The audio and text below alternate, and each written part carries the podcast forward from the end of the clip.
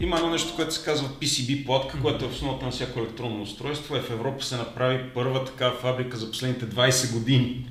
Преди време, не от тази част, но от Северо-Источна България, говоря си с кмет на един средно голям град, даже няма казвам кой. Питам го, а, той каза, човека при нас, вика, няма работа, хората бягат така нататък. Аз викам, добре, да, ама вие постарахте ли се да има бизнес? Mm-hmm. Той каза, какво значи това? Викам, добре, първо направихте ли една инвестиционна презентация на вашия град, да кажете, при нас се прави това и това, нали? това ни е профила економическия. Той каза, ми не, това е работа на агенцията за инвестиции. Здравейте, казвам се Георги Захариев и с мен е един от а, дългоочакваните ни гости, Йонко Чуклев. Йонко всъщност е част от управителния съвет на ПАРА, Асоциацията по роботика в България. Освен това е член на управителния съвет на Българската стопанска камера, оперативен директор на Афранга и още какво ли не. Йонко, ако искаш и ти се представи за кратко, защото аз не мога да кажа всички да. титли и всичко, което ти самия имаш. Не, за мен не са толкова важни титлите по определящото е, че да знаят зрителите какво да очакват. Аз съм голям радетел на развитието на технологиите в България, на развитието на експортно ориентираните компании и където влизам общо, взето се старая да доставяме някъде български услуги и продукти с висока добавена стоеност и да се развиват технологии в България, както и разбира се задържаме младите хора в България, което е най-важната задача което може би и аз тук съм длъжен да кажа, че си един от преподавателите на Finance Academy, за което ти благодаря. Помагаш на доста хора да научат как се прави бизнес в България и не само в България, защото там водиш и обучението, което е свързано с създаване и изграждане на бизнес план и стратегия. И въобще Йонко е един много а, странно развит човек, а, който има голям професионален опит, обаче и най-важното нещо има голяма мисия в този живот. През цялото време действително много комуникираш с хора, менторираш много млади mm-hmm. хора. И това, за което те покани днес, си поговорим малко повече е производството в България. Една тема, която е а, много черно-бяла. Поне mm-hmm. това, което на мен ми прави впечатление и в медиите, и в комуникацията на различни по-известни хора, а, в а, не само в комуникацията ми, разбирането на повечето българи. Производството малко се дели на черно и бяло. Тоест черно, например, по Байтошово време имахме най-доброто производство, след това загубихме всичко, в момента България няма производство или пък изцяло бяло. Последните години само единствено растеж, няма, няма достатъчно хора и квалифицирани кадри, които да ни помогнат да се развиваме. И много ми се иска да разчувъркаме малко повече къде е истината за това производство? Какво е това нещо? Въобще има ли производство в България, да го кажем така? Какво е твоето мнение? Значи аз като тръгна да коментирам темата и двете групи, които ти спомена, остават недоволни 100% от случаите. Просто защото аз ако направя една реална дисекция на българската економика, значи на първо място започваме от суровините, след което имаме енергетика, след което имаме електроника, машини, нали, електроника и машиностроение ги деля очевидно. Имаме банки и кредитиране, защото нали, не става да. без банките без кредитирането.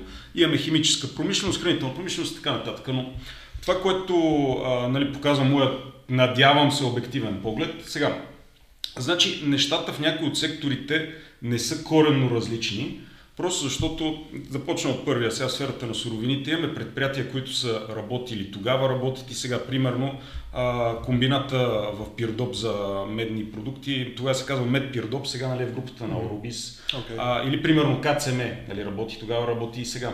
Сега в енергетиката е малко по-различно, защото, а, знаете, 74-та година се построява Ецко Козлодуй и до ден днешен е една от основните, да, така, основен стоп, даже бих казал в енергетиката. Двигател на българската економика. За съжаление или за щастие, така, заедно и с а, мини Марица изток, нали, хората се досещат. Сега новото в енергетиката, разбира се, са възобновяемите енергийни източници, но далеко проводи подстанции, голяма част от инфраструктурата наистина е от тогава, което не може да се спори. А, сега в сферата на химическата промишленост също, нали, ти си близо до Девня. А, знаеш общо взето големите заводи, а, и Торовия завод в Девня, и завода за соди. Сега до ден днешен си оперират и Девня е така един от най-добрите примери, може би, за индустрията. Той мисля, че се казваше Солвей Сода или... Да, Солвей да, Соди да, и Агрополихим. Да, Двата завода, да. Mm-hmm. Те също тръгват да работят още по времето на соца, продължават и до ден днешен.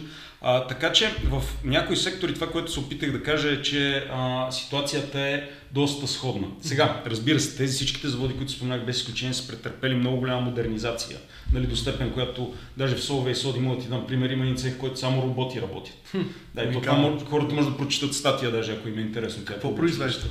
Те Тоест, произвеждат соди. Ня, някакво микро, mm-hmm. микропроизводство, което е аутсорснато вече на, на роботите или говорим за нещо, което е част от някаква по-голяма продуктова? Говорим за част от нещо, което е по-голяма продуктова okay. гама, защото сега химическата промишленост, тя е между другото може би най-специфичната, която може да съществува, но пък и е един от най-добрите ползватели, защото там, където има химия, знаеш, че не винаги е добре за хората. Очевидни причини. Да. Добре, а, много ми харесва това въведение и още повече ми харесва, че даваш примери за доста локални заводи, mm-hmm. за доста локални производства. Може би да дефинираме какво означава производството. А, ясно е, че това не са онлайн сайтовете, в които ние правим yeah. някаква бърза търговия. Примерно някой продава тениска, друг продава някаква друга услуга или дигитални продукти. Къде според тебе е рамката на производството, т.е. 100 човека в някаква голяма фабрика mm-hmm. или 20 човека, които са в малко заводче за маси, да речем? Как да дефинираме производството? Да, България. Ами, значи аз винаги съм се ръководил от мащаба, защото примерно има една а, фабрика, която прави базова електроника в Видин и те, когато започнаха с 100 човека, нали, тук от София, от Плодив, най-вече от Траки економическа зона, един колега каза 100 човека, че то това нищо не е, нали? Да, Ела в, а, то дори, дори между другото и в Пазарчик има един завод Костал, бях стигнали до 1800 човека за автомобилни компоненти произвеждат. И аз казвам да, но за регионалния мащаб на Видин това е супер. Така че аз съм виждал дори пример в а, Северозапада, един човек открил зайчарник, а, открил там а, покрай зайчарник имаше овошки, мисля, че пет работни места беше открил. За мен това си е за техния мащаб на селото, който е никакъв, пак си е нещо. Да, ти като имаш че... село от 100 човека и де факто пък има това с 5% заетост. Не, не, абсолютно. Зайчар. Така че аз заради това заетостта, даже често казвам, дори това, което каза ти в бизнес услугите, дали е електронна търговия, дали е кредитиране, дали са тук салони за маникюр, каквото и да е, дори това нещо по никакъв начин не го, не го деля, просто да. защото и то допринася за, за общото благо. Да, така е. Той е част от самата екосистема, той е част от бизнес света и така нататък, но това, което имам преди, mm-hmm. че то не е директно самото производство. Не, не, абсолютно. Много често ти е директен да. сектор с услуги, който препродава или пък mm-hmm. по някакъв начин участва в целият цикъл на това производство. Mm, да.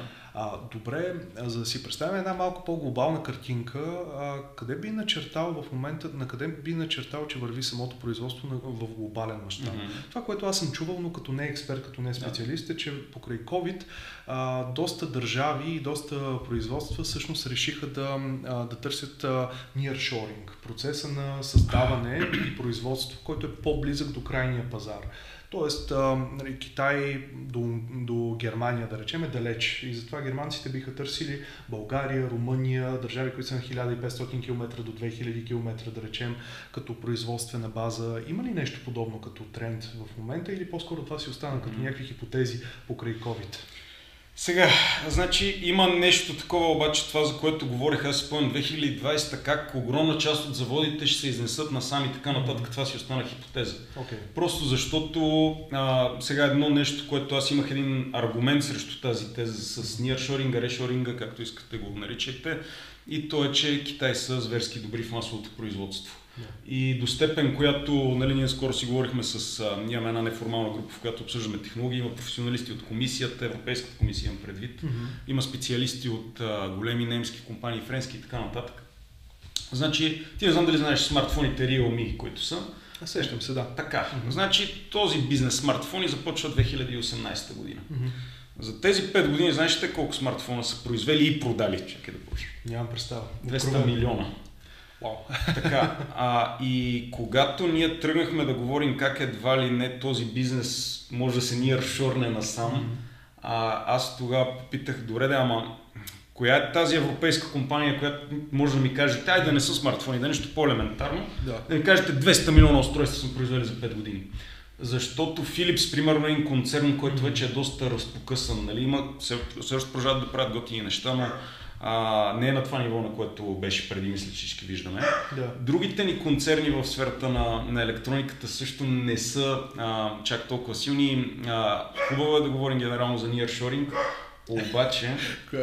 Сега за зрителите само да кажа, далечният звук, който се чува е моето прекрасно куче, което е полудакел и затова се обажда от време на време и си казва мнението, че не подкрепя това, което Йонко mm-hmm. каза. Ако чуете някой да лае, това означава, че тя не го подкрепя. Шегувам се, извинявай, че така те прекъснах. Не, не, тя годи ме прекъсна, няма проблем. а, но пък има, сега вече да минем на другата страна, на гледна точка на кучето. Има, има штрихи, защото примерно в Балтийските страни, сега мисля, че в Литва беше, има едно нещо, което се казва PCB платка, mm-hmm. което е в основата на всяко електронно устройство. Е в Европа се направи първа така фабрика за последните 20 години. От 20 okay. години се е правила така фабрика в Европа. Добре. А ние сме уж една от по-инновативните, един от по-инновативните континенти. Да, уж. но въпросът е, че а, наистина с условията тук и там В момента виждам, че Китай наистина в масовото производство стават все по-добри. Тази година по условни оценки над 5 милиона електромобили са изнесли, говоря изнесли само. Да. А, така че м- виждам включително и преди години, няма да забравя, имаше а, едно българско малко производство в а, сферата на оптико-електрониката, което получи оферта да работи в Китай. В една зона, където най-големият производител е Хитачи. Mm-hmm. И там съответно, значи, разходите за ток, за индустриална вода и така нататък и за труд включително, им бяха малко по-високи от България. Мисля, че само водата беше по- по-ефтина. Okay. Но просто... Което си струва обаче на база на това, което ще получат като инфраструктура, логистика и всички да. други сметки за бизнес. Да, и там имаше един доста особен момент, който мисля, че го нямаш никъде с пазарна економика, mm-hmm. но те ти казват утре, буквално, и буквално имат пред... Утре ти водят 200 човека, които са дисциплинирани, ще работят тук, защото иначе Нали, и там вече какво става е много голяма въпросителна, на която няма да дам отговор. Да. Но да, истина как ги докарват тези, тези хора? Ами там общо взето, нали, целият економически модел на Китай е такъв, че изкарва за последните 20 години, мисля, че 300 милиона човека изкарва от крайна бедност. Разбирай, mm-hmm. а, дори а, Си Цзинпин, който има премьер сега, той казва как като малък мисля, че родителите му са били репресирани mm-hmm. и той е спял с още 5 момчета, те са били свинари а, на нещо, което е като слама тип и да. казва, че най-ужасните са били дървеници, бълхи и така нататък. И сега този човек въпрос ни е премиер. Да, така, че... буквално три поколения са били нужни, за да може да се направи много голям скок. А, mm-hmm. Три поколения имам предвид от неговото време до сегашното време, за да се направи този голям индустриален скок. Абсолютно. Да, и то последните 20 години Китай се ръководи от инженери, да. които първо, че имат а, голяма страст към производството, второ, че са изключително ефективни. И сега вече тук някой сигурно, който ни гледа, ще каже, ама кажи, че а, минават а, а, надзиратели сутринта и който до общежитието на работниците не е станал моментално го дърпат от леглото да ходи на работа. Има го сигурно и това, нали? Не съм бил в, а, промишлен, в, в, конкретно в тази промишлена зона. Но факта е, че просто всяко предприятие, когато тръгне нали, и иска да види както така наречени unit economics mm-hmm. на конкретното изделие, което прави, така и как ще ми излиза сметката за напред. Конкуренцията с Китай обикновенно е много сложна и аз мисля, че ние тук даже в Европа, включително и в България, mm-hmm. просто не си свършихме работата за да станем по-конкурентоспособни. Така че м- тук, разбира се, и ние си имаме вина, за, защо този тренд не се разгърна като мегатренд. Той наистина по-скоро стана микротренд, а не се прерасна в мегатренд. Някои частични производства се върнаха обратно към Европа да, или по-скоро се преместиха, защото някои от тях не са били европейски никога. Те дори са били азиатски, може би, за да изкарат финалния продукт в Европа и да могат да го продават mm-hmm. по-лесно на пазара. Не, той имаше и двете. Примерно за това, което казваш Леново, не знам дали знаеш, направиха завод за лаптопи в Унгария. Да, така да. че там мисля, че пуснаха и най-големия завод в Европа за електрически батерии. За батерии, за... да. да. Сега поляците ще ги конкурират, но също. Нали, също такъв пример, как те ще продават с една китайска компания, която никога не е била в Европа, mm-hmm. инвестират тук и съответно става регионален играч. Добре, когато разбираме, че всъщност а, има по-малко от всичко, не е черно и бяло, а, както и контекста с Китай, с световната економика и производство, то а, според теб къде стои България? В цялата тая глобална карта на автоматизации, на производство. А, и то, за да кажем къде стои България, трябва да я сравним с нещо. Може да, би с самата България преди 10 години, да речем. Mm. По-напред ли вървим според тебе? Или пък може би губиме а, някои конкурентни предимства. Mm-hmm. С това, аз казвам много конкретно конкурентно предимство, няма кадри. Mm-hmm. Това е известен факт. Според теб напред ли сме, назад ли сме, губим ли позиции? Значи, зависи от бранша, защото аз тази година бях в няколко държави, ще се опитам да ти дам перспективата отвън, как гледат на българската економика и какво знаят изобщо за нас. Значи, независимо за кой програмен език, дали за PHP, Java, така нататък, обикновено българските IT специалисти са в топ 10 най-добри света да. и за IT сектора даже няма да говоря повече, защото си го знаем. Сега, другото Там нещо... сме наложени. Да, е вече абсолютно. Фактор. А, другото нещо обаче, което мисля, че повечето хора не знаят, има един бранш, където също имаме много добро присъствие, но масово не се знае. Това са спортните стоки, колкото и знаеш, ще звучи. Да, не съм го чул. Защото, значи, ние сме в топ позициите в Европа по производство на велосипеди, а, в то производство, производство на катерачни стени, знаеш, заради утопия. И не само, дори казвам абсолютно вметка, mm-hmm. мой бивш съученик от съседен клас, той направи също един бранд за такива катерачески способия, стени и още какво ли е и през цялото време расте. Той направи някаква малка фабрика, само единствено като хоби започна. Mm-hmm. И малко по малко обаче стигна много нагоре. Не като утопия, но да речем, зависимост от това, когато започнеш от нулата, нагоре да, да, можеш... Абсолютно. Да, абсолютно. Така че... Да, завода за ски в Чепеларе беше втори в Европа, затова между другото купиха и китайци, просто защото okay. той беше добър в това, в което са добри и китайците. Да. Масовото производство. да. Така че да, другия бранш, който ние има и в момента, която и нова кола да погледнеш, се има някой компонент Made in България, това са автомобилните компоненти, като нали, моят, а, така, да не казвам мечта, нали, защото се реализира, но да почнем да асемблираме автомобили, тук нямам предвид буквално само коли, а примерно Милара в Плодив, те ти асемблират електрически камиончета и изнасят за САЩ, примерно да. и за Италия и така нататък, което също е отличен пример. Така че това е а, едно друго нещо. То май в асемблирането вече идва самата добавена стоеност. Не да създадеш mm-hmm. само един компонент, ами вече да създадеш целият готов продукт. Да. Нали така? Аз мисля, че операциите по асемблиране са... Значи две неща според мен ние можехме да направим много по-добре, за да сме повече в веригата на доставки а пък не се постарахме. Едното е да асемблираме повече продукция, говорят и от най-елементарната електроника до електрическите камиончета. И второто е да правим а, повече, а, те има един английски термин, който е middle goods или нещо такова, но стоки с средна добавена стойност, разбирай, всякакви, не, не да изнасяш непреработена мед, да, mm-hmm. да изнасяш крепежни елементи, готови, да. направени, да можеш да си ги купиш. Да, Кранове, замивки и така нататък. Да. да. Така че в тези две, две сфери не се, не се постарахме. А, и то пак не във всички браншове. Но mm-hmm. аз ако се върна малко на, а, на предния въпрос, сега става въпрос, че има, има браншове, където аз съм сравнително доволен от а, а, прогреса. А, в това, в автомобилните компоненти, въпреки това е един бранш, който последните 10 години се, се разви. Тук даже е една история, но а, един немски предприемач вижда 2010 година, спомняш си кризисните години, да. шивашки завод. Но пък тогава вече 2011-2012 нали, немската економика отново... Да, тя се беше върнала. Да, абсолютно. Обаче България се остана на същото ниво и той вижда българските шивачки, как работят с ръцете си и как работят пипкави неща. И тогава казва, знаеш, че те както работят сега върху текстилната продукция, могат да навиват автомобилни кабели.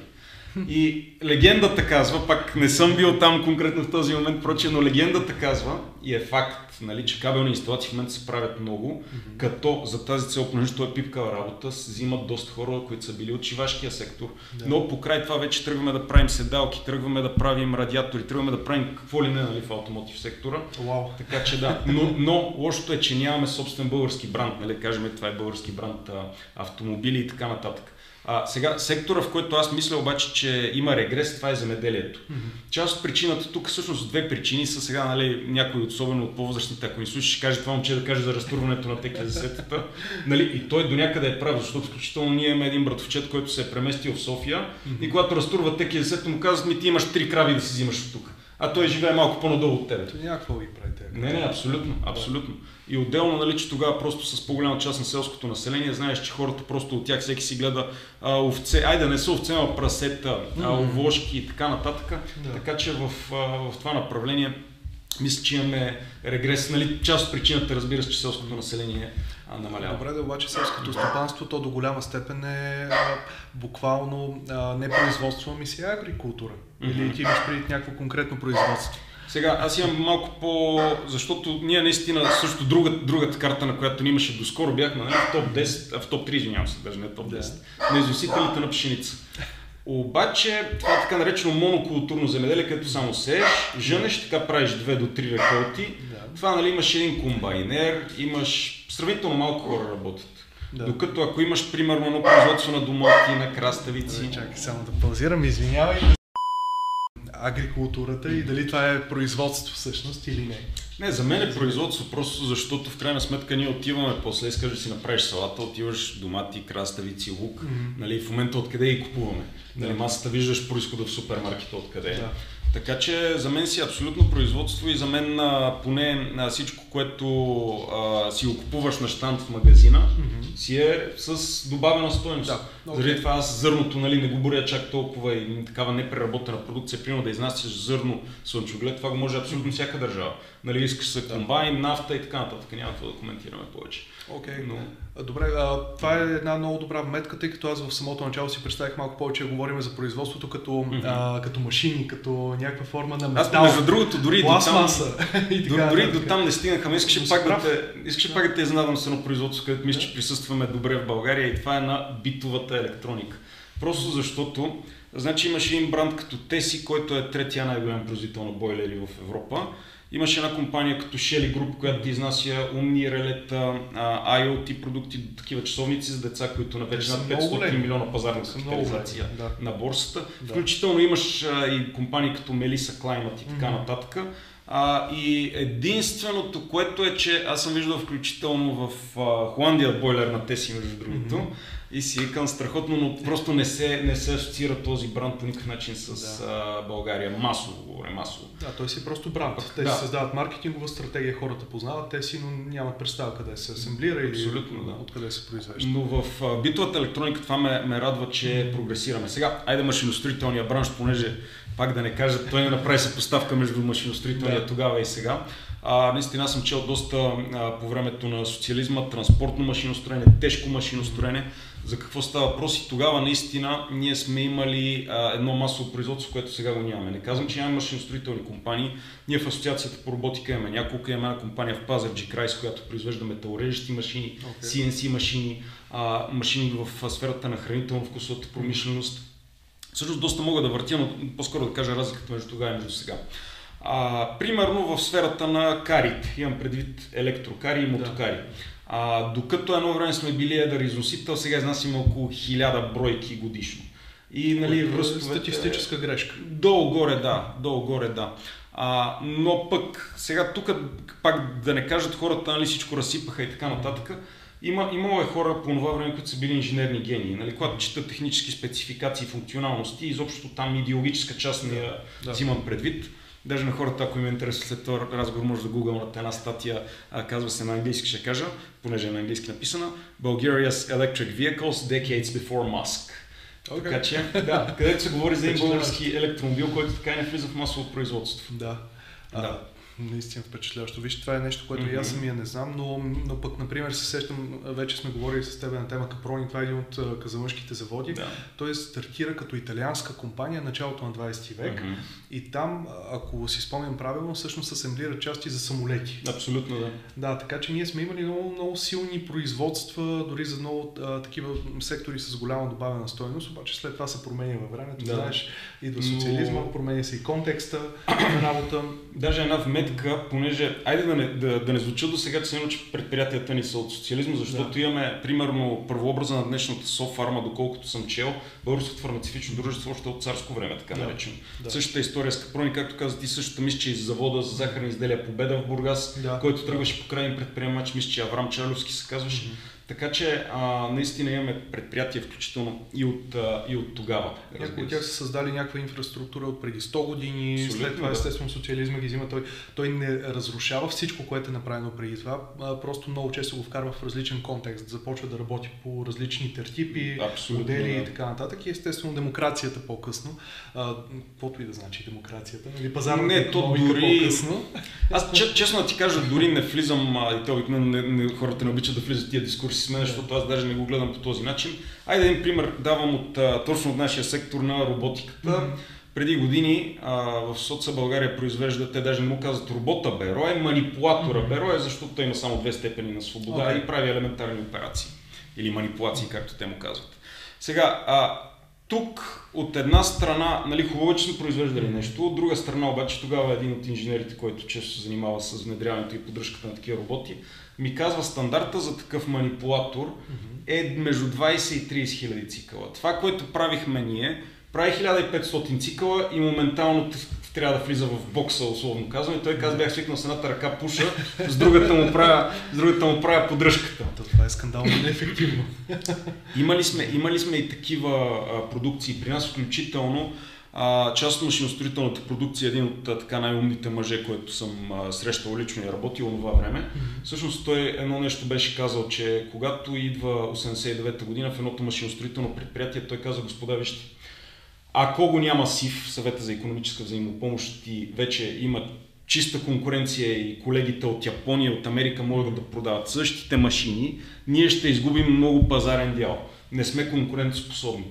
Имало е и такава ситуация. Аз не казвам, че няма предприятия, които са приватизирани и са нарязани на скрап и така нататък. Не казвам, че приватизацията е била окей, okay, но това, което казвам, е, че една част от продукцията е просто направена, както каза ти, да. за да работи за СИФ и когато този съюз го няма и вече е свободен пазара, mm. ситуацията става абсолютно, абсолютно различна. Даже а, тук е един пример да дам. А, баща ми казваше, а, че като се изнасяли едно време а, български цигари за Съветския съюз, те са се избивали още преди да отворят палето с тека да ги, да ги взимат и казват, че когато ходи 90 и коя година вече, той, той ако слуша този подкаст, ще ме коригира, а, казва, а, руснаците като ги гледат нашите цигари, казват, а, нали, тук да не говоря на руски, но казват, а не, не, аз пуша Малборо вече. Така че това са реалностите на пазара, Жоро, и тук не трябва да ги пренебрегваме тях, не е само да говорим соцдемокрация и така нататък. Да, абсолютно. Все пак всяко едно нещо е контекст от голямата картинка и в момента, в който 89-та и тук се случват промените, те се случват и навсякъде в източния блок,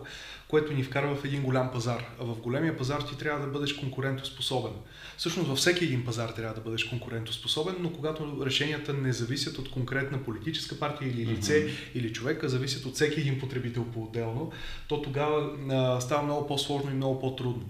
И нали, казвайки го това нещо, аз си задавам въпроса а, какво ни дърпа назад в момента да разширим още обхвата на нашето производство и да разширяваме още повече економиката си с, с тези стълбове на производството, за които ти сподели.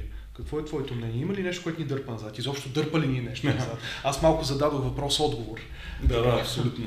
А, сега, значи първото нещо, което ни дърпа назад, тук знам, че повечето хора сега много ще се знаят на това, което ще кажа, но първо ние не знаем как да поискаме държавна помощ, за да дойде едно голямо производство. Защо го казвам? Те, нали, тук някой ще каже, е, тия пак лънтат за пари. Mm-hmm. Сега, аз казвам следните факти, които аз съм видял на пазара последните 3 години. Всяко голямо производство, което е дошло в Европа, голямо казвам, не малко, не следно, mm-hmm следва държавните помощи. Общо взето разговорите на големите заводи, както преди години, може би си спомняш, се говореше за Volkswagen, че дойде в България няма. Ще да голямата новина. Ние се да. борехме, едва ли не бяхме в топ 3 изборите да. което аз съм чувал, че въобще не е било вярно, но не знам дали това е истина. Даже няма да влизам в спекулация, но ще да. кажа аз какво съм видял. Всеки голям завод си сяда на мястото с съответните, там както се казва на модерен английски жаргон, полиси мейкъри, да, нали? да. нормотворци, айде да сме по-прецизни и казва, добре, господа, дайте да видим колко държавна помощ може да ни осигурите. И те казват, толкова пряка държавна помощ, толкова ще финансираме инфраструктурата, толкова ще обновим училището, което е до вас точно и така нататък. И така нататък. Да.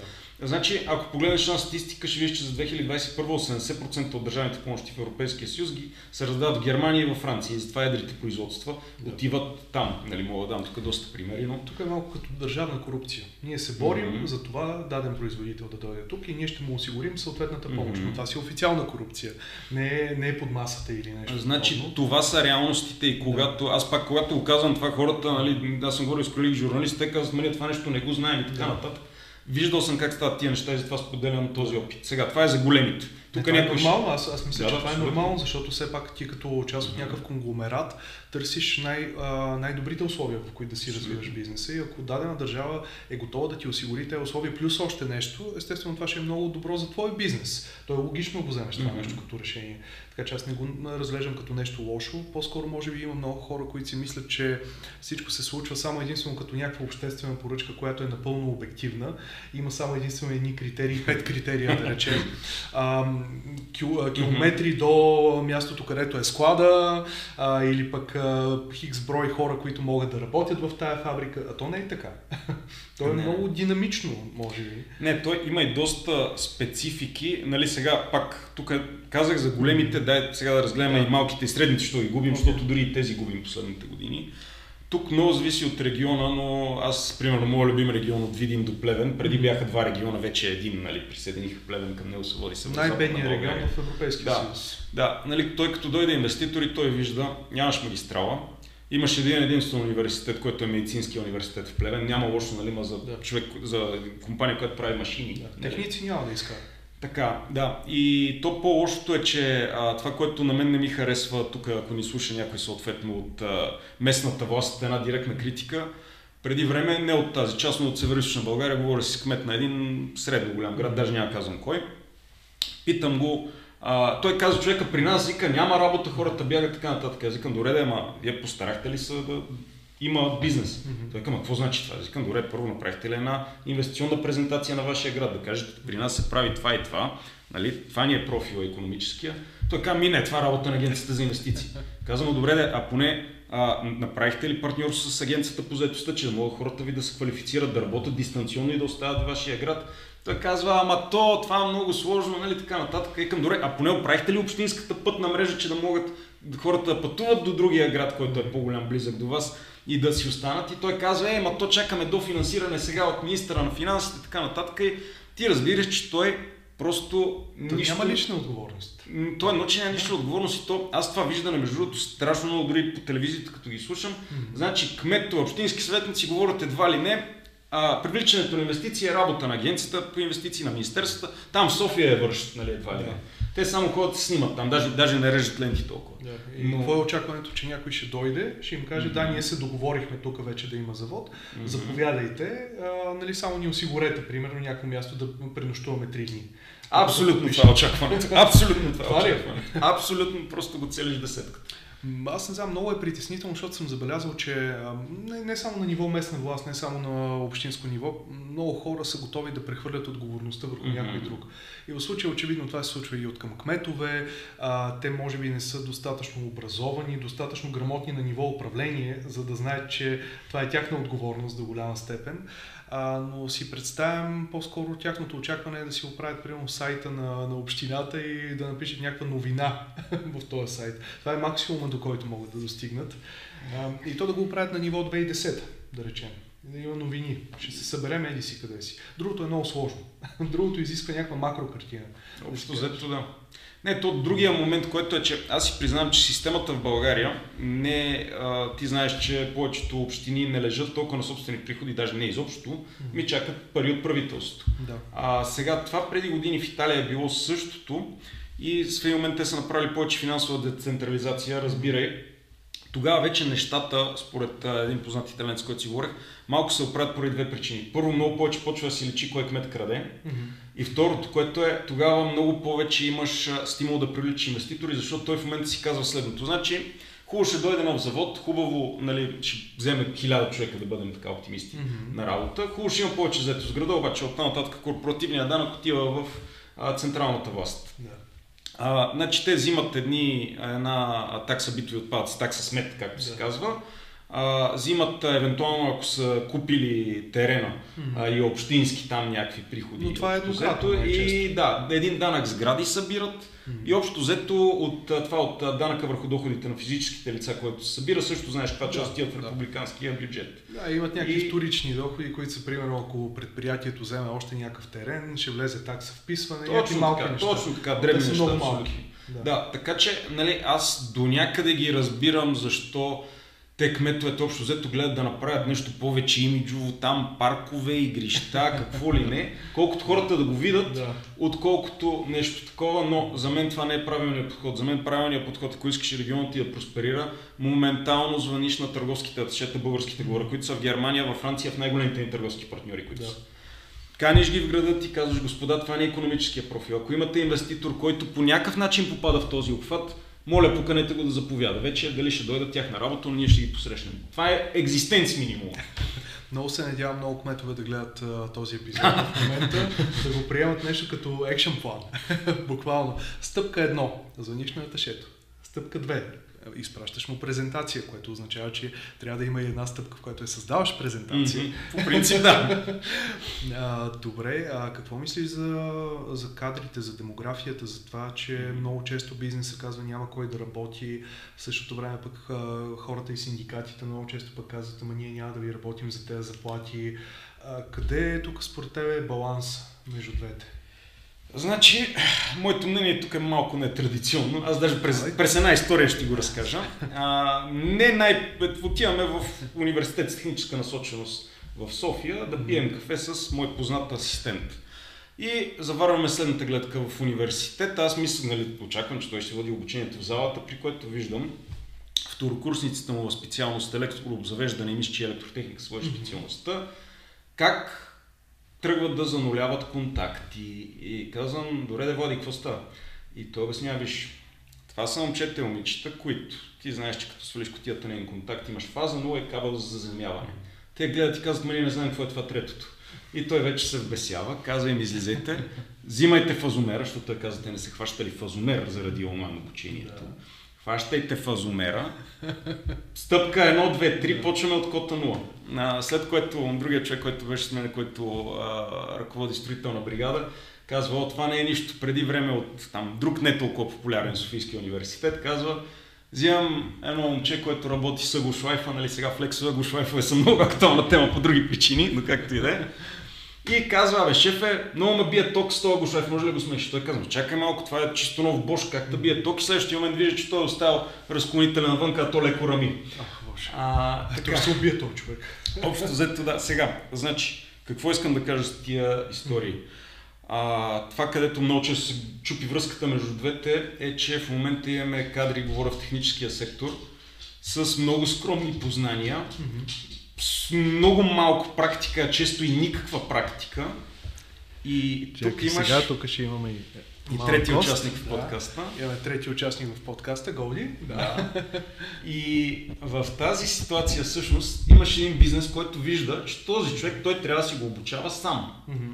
И отсреща имаше и хора, които казват, ма вие не плащате достатъчно. И според мен тук се чупи връзката. Mm-hmm. Сега, често казвам, в другите държави това са го правили много по-добре, защото там идват едни момчета и момичета на първа работа, които по един или по друг механизъм имат 400 часа реална практика.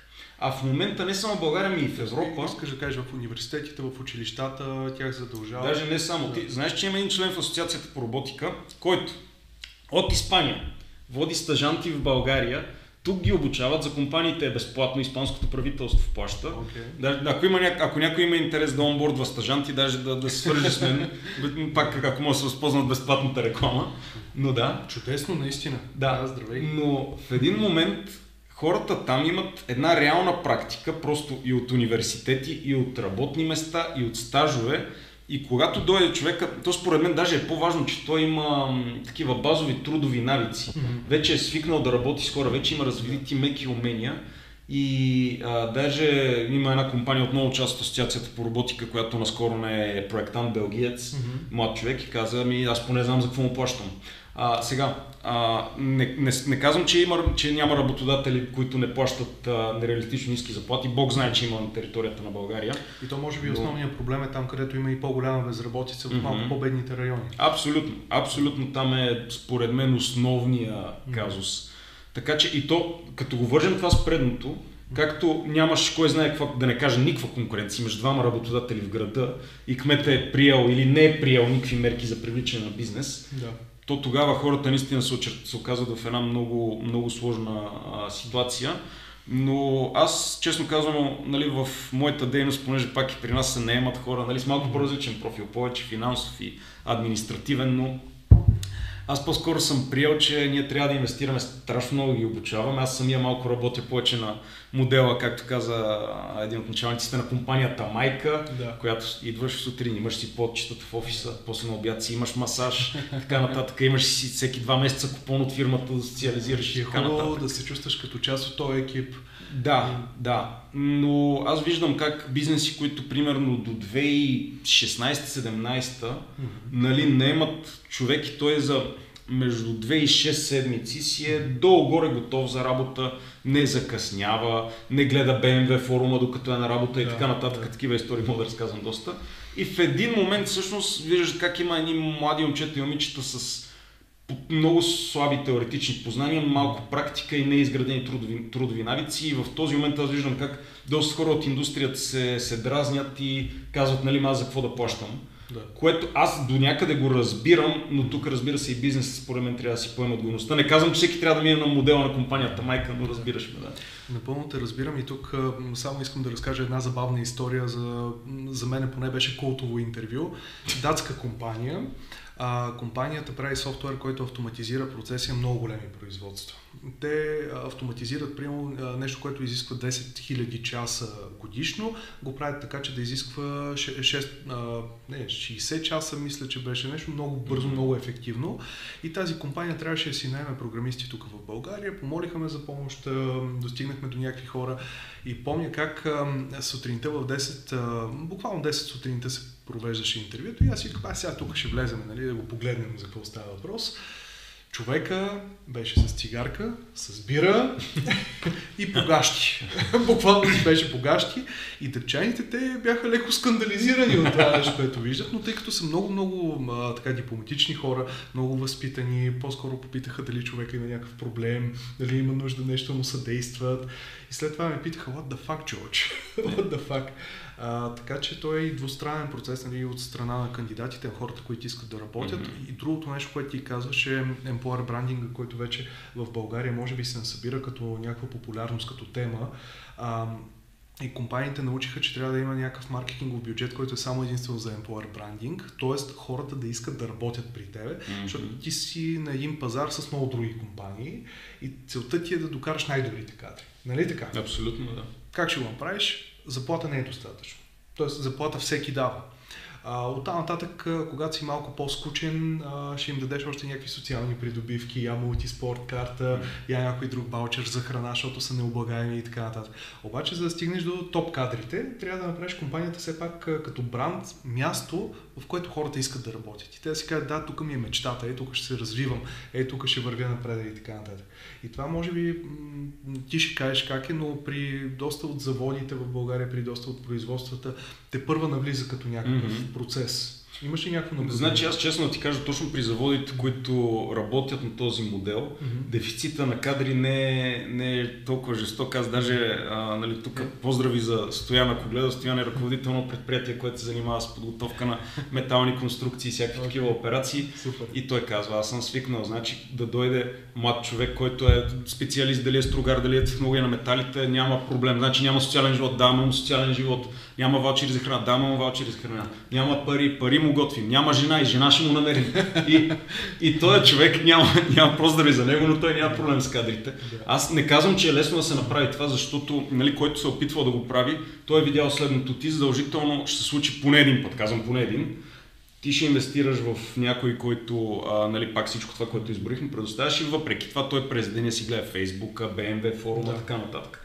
Но това са така наречения на английски пак сънк кост. Да не говоря с много термини, но това са просто едни разходи, които са свързани с... То няма как да не се случи. Абсолютно, да. А, ние го раз, разглеждаме така с колегите, с които сме си говорили, с CEO-та на компания или фаундъри, ние го разглеждаме като процентно съотношение винаги ще има хора, които а, си зяпат BMW форума, нещо си оговарят а, някакъв час да им прегледат гумите или пък нещо друго, или си цъкат само в Instagram, Facebook, TikTok, нали, в момента в TikTok, винаги ще ги има. Ти не можеш нищо да направиш, така че напълно да стопираш този процес. Обаче а, целта ти е да са много малък процент от хората, така че целият работен процес да не се спъва от това нещо. Абсолютно. Защото ако са ти много голям процент от хората, то това означава, че работният ти процес буксува и ти mm-hmm. си примерно на 40% ефективен, а не на 75%. И тук нещо, което повечето хора не осъзнават е, че нито един бизнес не е на 100% ефективен. Безспорно. Безспорно. А, и тук автоматизацията къде влиза в този процес? Може ли според теб автоматизацията да направи един бизнес на 100% ефективен? Не. тук, тук малко такъв а, едносричен отговор. Okay. А, но не, 100% ефективност. Ето пак ще има хора. Не, не, не, аз даже за мен 100% ефективност не значи да нямаш хора, нали? Да. Просто защото то, има хора, деца по-ефективни от машините, особено в България, нали? Повечето от тия хора, които движат компаниите с над 50% приходи от износ, еми там основателя, той е равнозначен на 20 робота, така че факт. Факт. Човека е през цялото време в срещи, през цялото време пътува, през цялото време в контекст на много оперативни въпроси. Това е много трудно. Не, не, това е просто непостижима задача за генералния изкуствен интелект, който готвят. Не шегата на страна, но а, нали, автоматизацията, идеята е по-скоро Особено в България, нали, има доста места, където, между другото, земеделието вече е един такъв сектор, за съжаление, а, но хората казват, то просто, значи в селото, той казва, има точно 5 човека, които са под 50 години.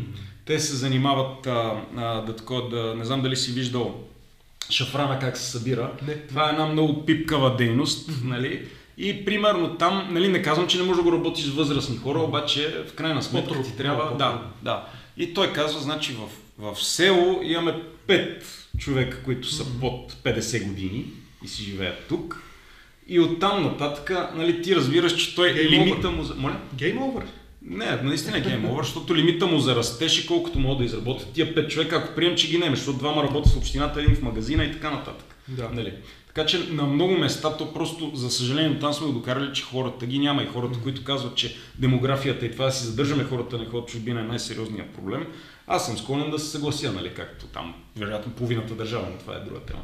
Помня много добър пример точно за Арсенал. Той е в такъв контекст, а, тъй като Арсенал е много цикличен бизнес. Мгм. Когато има война, има голям димант от работници, т.е. много хора трябва да се наемат. Когато няма войни, пък освобождават тези работници. И естествено, за съжаление, последните години има войни, близко и до България. Най-вероятно ние участваме като supplier и дистрибутор на, на военни компоненти, без значение от коя страна и къде. Идеята е, че бизнесът работи. А, та, в този контекст те дори плащат relocation package, найеми на хората да идват в Казанлък, защото няма кой да работи. Буквално няма кой да работи. И а, И то не просто няма кой да работи, ами особено когато си цикличен бизнес, а, те те наемат, дават ти малко повече пари, обаче след това ще те освободят. И хората в Казанлък са свикнали на този цикъл М. и част от тях не искат отново да бъдат освободени след това, защото в Казанлък естествено е такъв град, в който когато те освободят, не ти е толкова лесно да си намериш работа след това. И дори да ти дават по-добри условия, те ще откажат. И затова докарват хора от някакви околни села, градове, а, дори така по-далечни, доколкото знам, радиус 60-70 км.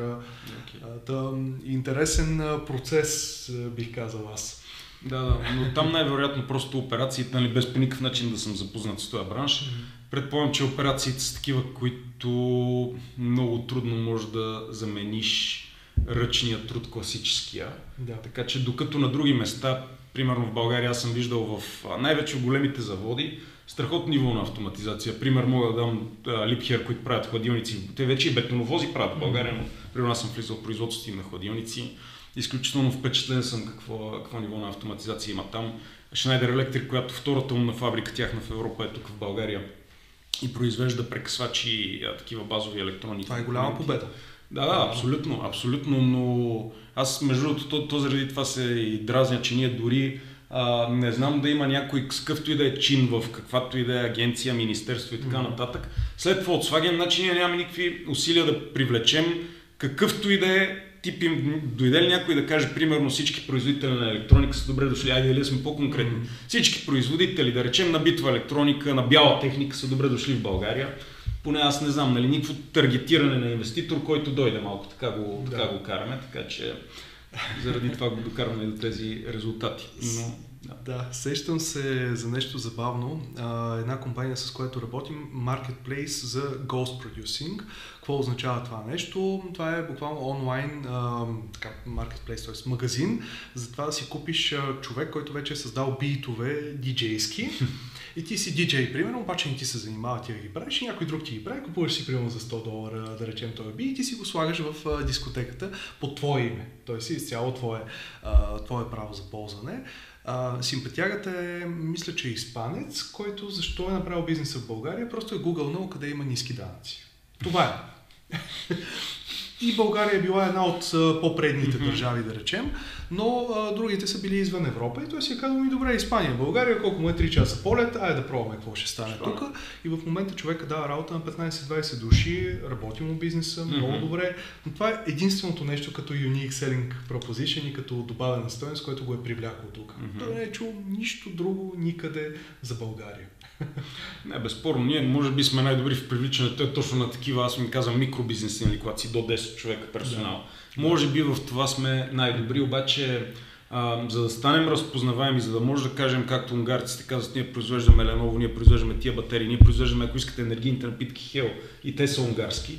Нали, на нас ни трябва много повече от а, това, което сме, но някакси това, което мен ме, ме дразни, е, че не виждам дори, дори амбицията. Така че това е по- по-големия проблем за мен. Добре, вече към края на нашия разговор, Йонко. Какво, какво очакваш ти да се случи следващите години в България в сектора на производството? Как си я представяш? Какъв е, каква е твоята визия за бъдещето на България? Ами, мисля, че ще има сигурност хубави неща, защото имаме някои по-напреднали предприятия, ето, нали, независимо какво се случи, мога да кажа с така 3 годишен хоризонт.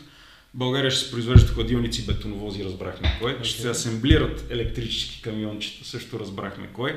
Надявам се да започнем късо серийно производство на колаборативни роботи, което ще бъде така полуреволюционно, но наистина с колегите много сериозно работим а, това да се случи.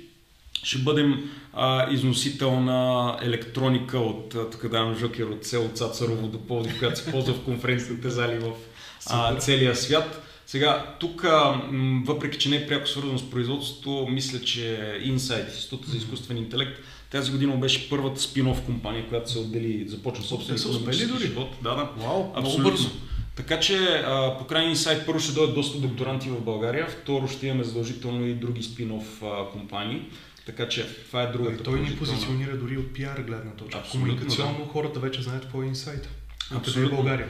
А, та, и другото нещо, това, което нали, включително ние в Асоциацията по роботика се стараем, има нали, няколко нива на излизане в чужбина. Едното е на българската продукция, друго е на българските стартъпи, нали, изобщо за да видят, че има потенциал в нашата екосистема. Ние ще стараем по всякакви канали да придобием повече присъствие. Надявам се, че тази година а, присъствахме, може би си видял България присъства на Web Summit в Лисабон, mm-hmm. което е едно от най-големите а, събития, също на Слъж, което се провежда в а, Финландия и разбира да, се на конференцията за климата, където а, бяхме така, може би най- а, най-много се отрази. България трябва да стане една развита европейска държава, в която има световни образователни брандове, има фонд подпомагащ млади лекари, които да оставят и да се развиват тук, работещо електронно правителство, работеща правосъдна система, компании, които произвеждат електроника, автомобили, машини изнасят на 6 континента. Знам, че всичко звучи много революционно, но, както казва българския революционер Гоце Делчев, революциите започват в ума, в разума и в душата и са най-важната задача.